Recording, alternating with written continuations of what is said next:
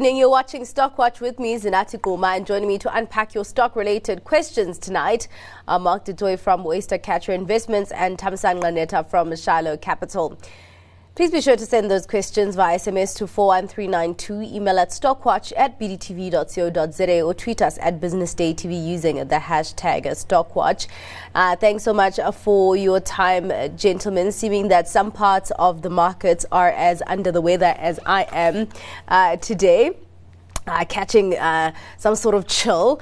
Um, Mark, I just want to start off with you. I mean, is the market just at this point um, just waiting for fun, for monetary policy to get clear direction for them to kind of make any sort of commitment to to direction. Uh, and, and, maybe that's why we're seeing this mixed picture in the markets today. Yeah, I mean, uh, there's, a lot going on at, at, at the moment. Um, so we've got a, a, Fed rate decision tomorrow. So I don't think a lot of people would get involved ahead of that. Um, I mean, we're also sitting, we still have two uh, global wars. Well, we've got a few wars, but I mean two that are kind mm. of in the hmm. headlines at the moment. Um, so there's a lot going on, and um, we had uh, eurozone um, some macro data out today showing that um, Germany had a, a negative uh, GDP print for the quarter. So I, I mean, I think that uh, you know the markets are kind of waiting for for the moment where where they can start to see interest rates uh, turning the corner, which um, up until this point has seemed to be pushed out a bit further than what we first expected. Uh, all right. Um, um, tell me, uh, what do you make of the drivers right now of market sentiment and what markets are really waiting to cling on to at this point? I think uh, the world is just looking for global leadership uh, um, and decisive making by especially the G7 economies. I think uh, the monetary policy is what's leading the world right now, which is a concern uh, the fiscal side of the equation is not being managed well. So the Fed has quite a large, outsized influence on the market. I think it's important that uh, the, the finance ministers begin to step up and take uh, decisions around how the global economies are going to operate and what they're going to do with uh, these looming recessions. So right now, the market is re- reacting to fear. They are they're looking at what's potentially going to happen with the interest rates, with inflation, and making decisions around that. Yeah, all right. Well, I mean, uh, besides what is happening in the macro economy uh, and with Eskom, uh, uh, with its loss widening, we did actually get some uh, good uh, company numbers coming out of the JSE today. we saw quite upbeat market reactions to those as well. AB InBev. Um, Mark, is ABN is uh, AB InBev really at a point uh, where investors are happy with the company? I mean, they reported an increase in uh, revenue for the third quarter, but also really um, trying to make up for all the years of paying debt by uh, by uh, instituting uh, share buybacks. Do you think that they're finally at a comfortable at a comfortable spot right now? Yeah, I mean, I think the the story on AB InBev is that. Um, everyone's been waiting for them to show progress. Um, or almost the, the, the switch over from paying down debt to, to more shareholder returns. And uh, I think there was a, a, I mean, we weren't expecting the share buyback to be announced in this set of results. Mm. So I think that that was the positive catalyst for the for for today, showing that the company is confident that they um, can now have reached their or are getting close to reach their targeted debt level and can start switching to more shareholder returns. And then the other thing that stood out in the in the announcement was that they um, kept their um, their outlook statement of four to eight percent EBITDA growth, um, which again gives kind of the market more confidence in in their prospects going forward. Mm. Um, tell me, where are your confidence levels on A- AB InBev? Uh, they're high. Uh, I think it's a great business um, as they address the fundamentals. So. It, uh, as Mark said, the debt element has, has been addressed, but also they've got a huge distribution network. They can get their products to very, very far parts of the continent, never mind just the country. So they've got a long reach. They understand what people need, and they deliver that uh, appropriately. I think the real issue will be around how they run the, this corporate giant uh, that has a lot of impact globally, uh, and how other regions may impact what happens in South Africa. But as a region as South Africa as it is, I think it's a very profitable industry. Um, they're going to have to deal with the macroeconomic forces, and that's where things may begin to to impact their share price. Ah, all right. Well, talking about things impacting the share price, I think, Tammy, uh, on Friday, uh, you and I were together on a stock watch, and uh, there's a question on EOH that's been sent again. Uh, we did get uh, your your thoughts on EOH. But I mean, I'm just going to ask Mark and then maybe we can uh, revisit your thoughts on EOH. Uh, so I guess the viewer wanting also uh, a diversified opinion here. Uh, St- uh, Stephen Van Coller, CEO, resigned from EOH and his last day is March 2024. Will there be more downfall in the share price? Um, I guess maybe that, uh, you know, considering the uh, leadership uh, changes, but also it says my average price is 3 Rand 37 cents with the current levels of 1 Rand 35 cents. If I hold another four more years, can it pass my 3 Rand 37 cents average price? So let's just start off with the, um, the management changes. Uh, can we expect any kind of impact, uh, Mark? Well, I, th- I, mean, it was expected. Uh, Stephen van Coller said that, um, I mean, he did give the an indication of how long he was going to be at EOH. He, he, was brought in to, to steady the ship. Um, so it wasn't a, a, surprise that he is leaving. I mean, it is going to be difficult. It'll be interesting to see who the new CEO is because um, the CFO also she also um, resigned recently. Mm. So there's quite a few changes at the top level there.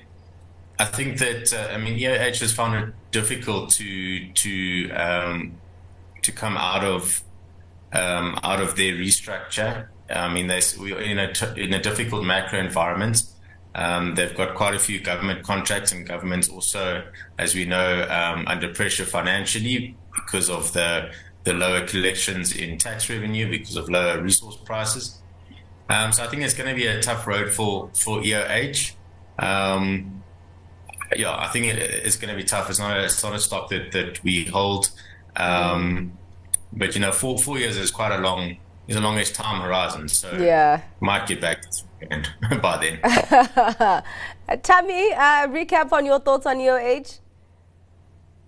Uh, same. Uh, no clear business model, no clear strategy on what product they are servicing to what client and how their client is going to pay them consistently for it. So, as I said on Friday, I wish yeah. we all had a crystal ball to know what was going to happen in four years' time. Yeah. But uh, that's not a stock I have confidence in going forward. Ah, all right. Um, well, there's a question here on uh, Bidcorp. Um, Bidcorp is a is Bidcorp a buy at the current level of around 396, uh, and is it a long term hold for more than five years? So a good buy at this level, and is a long, is it a long term hold for more than five years? Mark.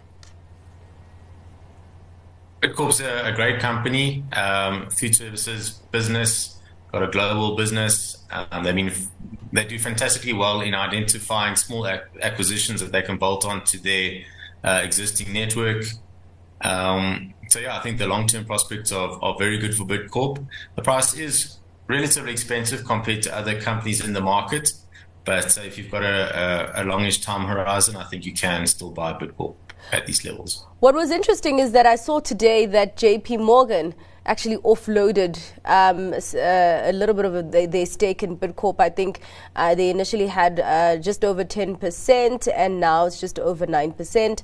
Um, obviously, the share price responding to that. Uh, Tammy, do you think that that is significant? Um, and also, I mean, just considering the fact that they still own more than 9%, is it a bad thing or could it just be a, a case of maybe taking some profits? Yeah, I think it was a portfolio readjustment. Yeah. they're just looking at the risk and returns of their portfolios and made an adjustment. Uh, Bidcorp is a bellwether stock. You can hold it for a very long time. Gives you direct access to the food industry uh, and gives you exposure to that. Um, they're very well run. Uh, they supply large portions of the economy. So I think uh, it's typically what you call a bellwether. You put it in your portfolio to anchor your portfolio through all sort of economic cycles. So I think uh, it, it's a great stock to own. Uh, again, no one knows the future, but yeah. as a as as serving as an anchor to your portfolio, it's a great. Yeah, I mean, if you really want to be in that food space, Mark, um, would you do any kind of comparison uh, comparison between Bidcorp and maybe your food retailers and producers even?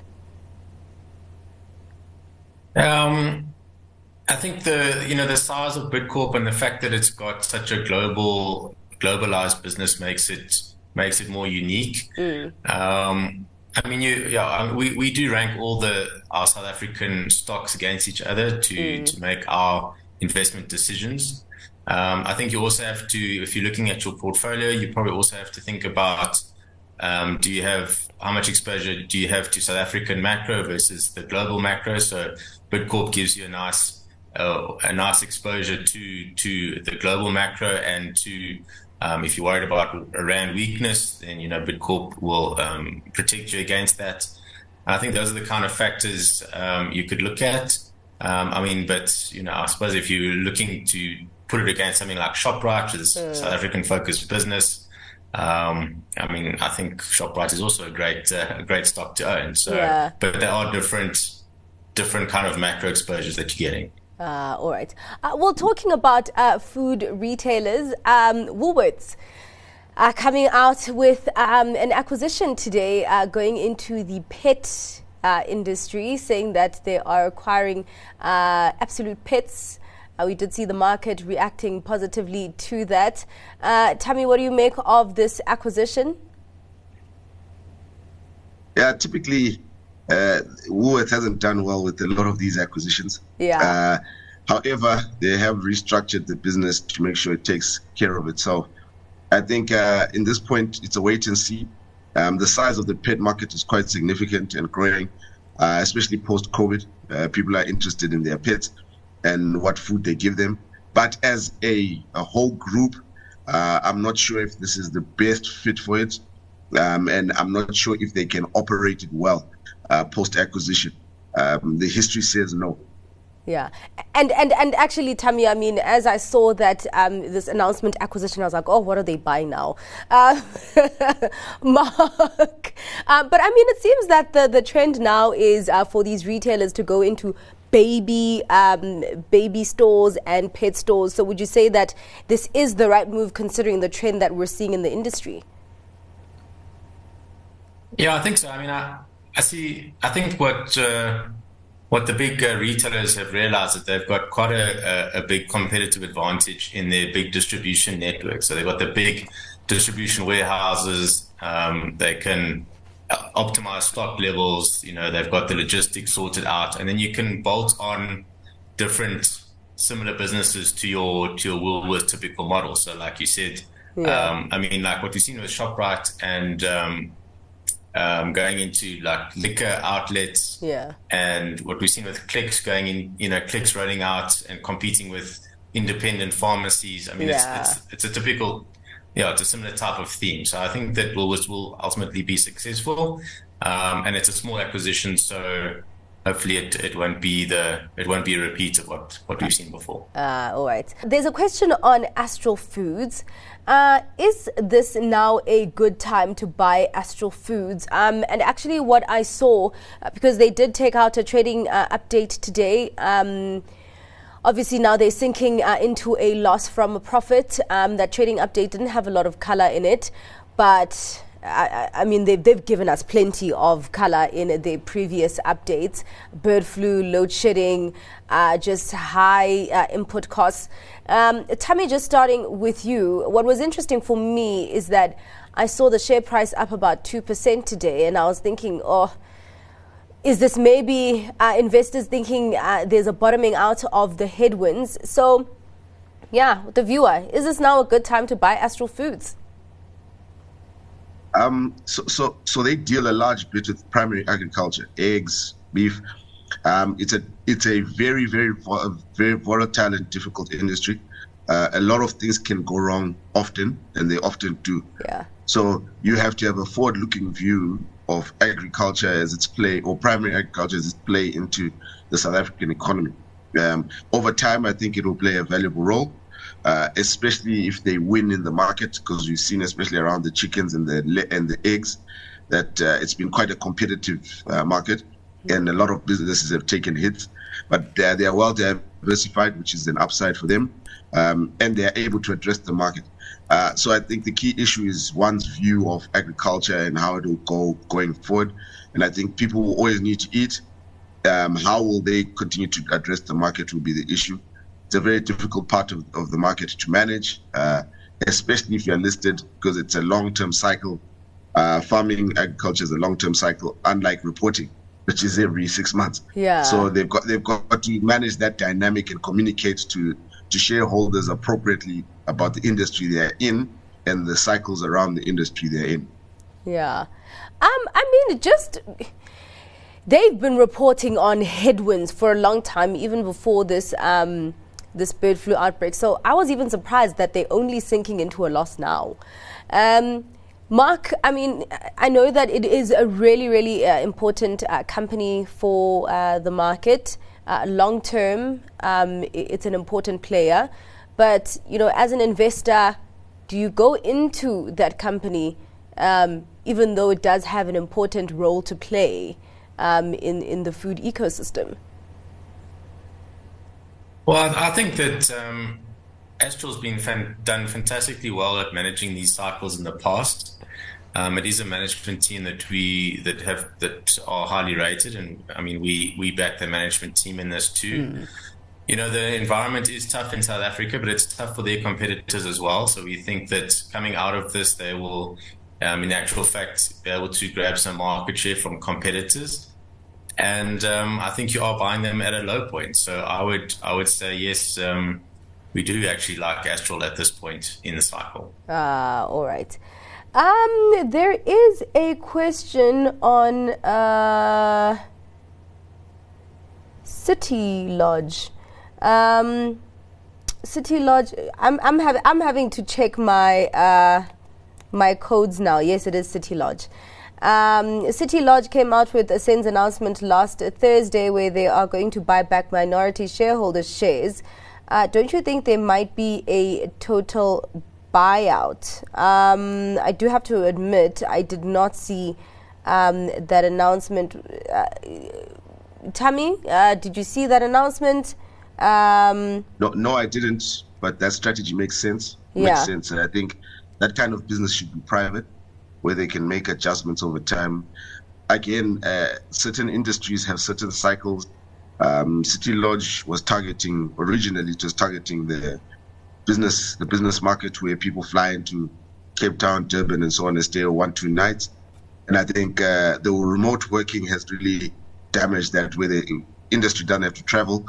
Uh, and I think also they they are now competing with the guys at the top end as well. Mm. So as costs become more expensive, they find themselves in competition with uh, the much broader and more excellent or highly rated four star, five star hotels, and so they've entered into them into a very very difficult competitive environment by default. Mm. And I think uh, as a private business, they'll do much better. Or if they have a very very few shareholders who can quickly vote on something to happen if they need to make strategic adjustments. So I think as a business, uh, I think it was a wise move. Mm. Uh, get as few people in the room as possible uh, so you can make whatever adjustments you need to make uh, quite quickly. Ah, okay. I, yeah, I do see that that was um, an odd lot offer. Um, Mark, uh, what do you make of City Lodge right now? Um, do you think that this is a right move? Um, I know that odd lot offers are a lot of the time seen as an administ- administrative move. What's your sentiment on City Lodge? Yeah, so I mean, the odd lot offers normally to clean up your share register. If you've got you know thousands of shareholders and you have to send them information and it makes it difficult you know you have to send them all the agm information it just makes it more difficult to administer your company. So from time to time companies do an odd lot offer to reduce their shareholder base a little bit. Um, my thoughts on city lodge hotels i mean they um, they really need, do need business travel to come back strongly for um, the share price recovered already post covid I think in the in the South African space, I mean, we, we prefer other South African uh, facing stocks over City Lodge, um, but there's certainly nothing wrong with their business at present. Ah, all right. Uh, Tammy, this one's for you. Um, people calling you out on what you've said on the show before. no need to get nervous. it says it says uh, Devon Shute chose the iShares 20-year bond ETF. Tammy was on the show and said that it was a good pick. Does he still like it? If yes, why? So that's the iShares um, 20-year bond ETF. Yes, yes. Um, so I still do like it for three reasons. The first is that it gives me fixed income exposure. Mm. Uh, secondly, given the rising interest rates, it beca- it's becoming a a value buy. Um, and thirdly, I think more more importantly than anything else, is that it gives diversity to one's portfolio. Mm. Um, 100% equity always gives you uh, some discomfort, especially around these volatile times. So on that basis, I do like it. Uh, would I recommend it today for an individual shareholder or retail shareholder? No. I think there are alternatives that would do well and would do better uh, yeah. uh, for them. Uh, but at that time, uh, and as we stand now, uh, with with the kind of portfolio we have, we still like it. Yeah. Mark, does your strategy at this point include fixed income? I mean, I think it is an interesting debate because for a long time, bond yields were, were low and equities shares were the only game in town. Mm. And now we, we're having to, to think about, well, you know, I can get a 12% return earning a South African government bond. Uh, and then what can I actually get in the equity market? And I think that that's driven a lot of this recent weakness in equity markets over the last three months is this repricing of equity values versus bonds. At this point, I don't think that the equity market is expensive. I, I still think you'll get a better um, a better risk adjusted return in equities. Um, but certainly, you know, there's nothing if, if you if you are if you don't like the volatility in shares, you can actually now buy bonds because you know you're getting a decent yield and the prospect is for lower rates going forward. Uh, all right. Well, what was very interesting today, um, and I guess uh, light um, at the end of a tunnel is a PGM miner Impala Platinum coming out with its production report uh, today for the quarter ended uh, September. And of course, you know how much that sector has been beaten down, but looking like uh, production wise, they really, um, they're really doing well. Um, and also talking about uh, steps that they're taking to mitigate the impact of that lower PGM pricing. Um, Tammy, in terms of PGMs, would you say that Impala, Impala is one of the ones to hold on to? Uh, there's nothing like a downswing in prices to bring about efficiency in a company. um, I think it's a great thing that they've they've decided to to to to show how good they are doing their job. Mm. I think um, if you want single single commodity exposure, Impala would be a good stock. Mm. Uh, but we tend to be more broader, uh, and if we're going to be in, have a diversity, a diversified portfolio. Mm-hmm. Uh, as an as a single stock in that in, in PGM's industry, they they've they've lasted this long for a reason. Their management is good. They've proven it by their results, and they'll continue to produce. Uh, but as as as often as we say, the downside of these type of companies is they are price takers and they rely heavily on the price determination, which is outside of their control, and mm-hmm. their operational efficiency. So they've shown they're operationally efficient, and they now have to uh, wait for the prices to adjust as they would adjust based on demand. So I think as a st- single commodity stock, I think it's a great pick. But typically, we prefer to have a broader set of commodities under one house, so the exposure is balanced. And I mean, just in the PGM space, um, Amplats is usually um, a favorite. And I'm wondering, uh, Mark, is there any comparison to be made between Amplats and Implats at this point? Yeah, so um, I guess the, everyone likes Amplats because they are a fantastic operation. They've uh, got deep uh, pockets. They're part of the Anglo American group. Uh, they've got great assets and low cost assets. Um, but I think, I mean, when we stack up the PGM miners at this point, uh, we actually prefer um, Northam of the four. Okay. Um, Impala did come out with really good uh, production results today, and that is what pushed the price up. Um, but Northam's got better growth, uh, production growth, which makes their managing their costs a little bit easier in the in the next five years. Uh, all right, very very interesting. Well, gents, let's get to your stock picks for today. Uh, tell me what will it be? Springboks. No, no. Sibanye, Sibanye. uh, Sibanye is Stillwater. It's my stock pick. As I said, I think the company is, is at a great price now uh, for entry. They're well diversified, great management. And I think they're, they're going to address all the issues around the debt levels and new acquisitions. So I think uh, we are for Sibanye. I've been tooting this horn for a bit now. Uh-huh, all right. Um, what are you resting your head on today, Mark? I'm picking uh, TFG, South African retailer. They're out with results uh, in middle of November. This will be their first half results. We think these are going to be trough earnings for the business. Um, we are expecting softer uh, UK and Australian numbers, but we want to see some efficiency gains coming out of their recent Jet and Tapestry acquisitions. We think that um, their earnings will grow low double digits from here, plus you get a 4% dividend yield. And we think that the market will start to, to re rate the South African retailer stocks as we head into an environment with lower load shedding. Um, like South African GDP growth is going to look interesting compared to countries that are in recession. Yeah. And um, yeah, I think that uh, there's going to be a, a nice little uh, kicker from a re rating in TFG as well. Ah, all right. Well, thank you so much for your time and for your analysis today, gentlemen. Really, really appreciate it. That is all for Stockwatch this evening. Thanks to our guests, Mark du Toit from Oystercatcher Investments and Thamsanqa Netha from Shiloh Capital. After this, I bring you the close. Stay with us.